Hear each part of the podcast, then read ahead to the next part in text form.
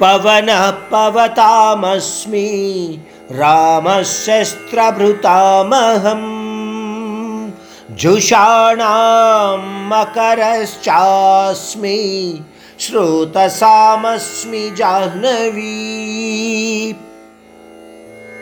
మరికొన్ని విభూతి తత్వాలను తెలియచేస్తూ పరమాత్ముడు ముప్పై ఎనిమిదవ విభూతి తత్వం గురించి ఈ ప్రకారంగా చెబుతున్నాడు.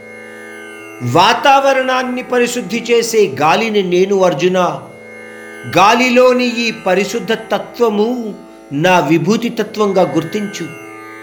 గాలిని లేదా వాయువును మనము పవనము అని కూడా అంటూ ఉంటాము.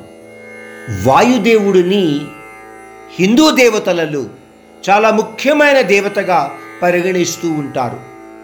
ఆయనను అంటే వాయుదేవుడిని మనము ప్రాణదేవతగా కూడా చెబుతూ ఉంటాము. అదేవిధంగా వాయువుని వాతావరణ కారకుడిగా చెప్తూ ఉంటాము. వాయుదేవుడు త్రేతాయుగంలో హనుమంతుని అవతారములోను ద్వాపర యుగంలో భీముడి రూపంలోనూ భూమి మీద జన్మించాడు అని చెప్పబడింది. ఈ విధంగా మనము ఆ వాయువు పరమాత్ముని యొక్క విభూతి తత్వంగా గుర్తించగలగాలి. ముప్పై తొమ్మిదవ విభూతి తత్వంగా పరమాత్ముడు అంటున్నాడు శస్త్ర ప్రవీణులలో శ్రీరాముడను నేనే అర్జున. మానవ రూపములో జన్మ తీసుకున్న శ్రీరాముడు నా యొక్క విభూతి తత్వంగా నువ్వు గుర్తించు అని పరమాత్ముడు అర్జునుడికి తెలియచేస్తున్నాడు. శ్రీరాముడిని మనము కోదండపాణి అని కూడా అంటూ ఉంటాము. దాని అర్థం ఏమిటి? ఆయుధ ప్రయోగంలో నిపుణుడు. అంటే శ్రీరాముడు ఎటువంటి ఆయుధమైన అత్యంత నిపుణతతో ప్రయోగించేవాడు అని పేరుండేది. అందువలననే త్రేతాయుగంలో శ్రీరాముడు ప్రత్యేక శస్త్ర నిపుణులైన అనేక రాక్షసులను చాలా సునాయాసంగా చంపగలిగాడు.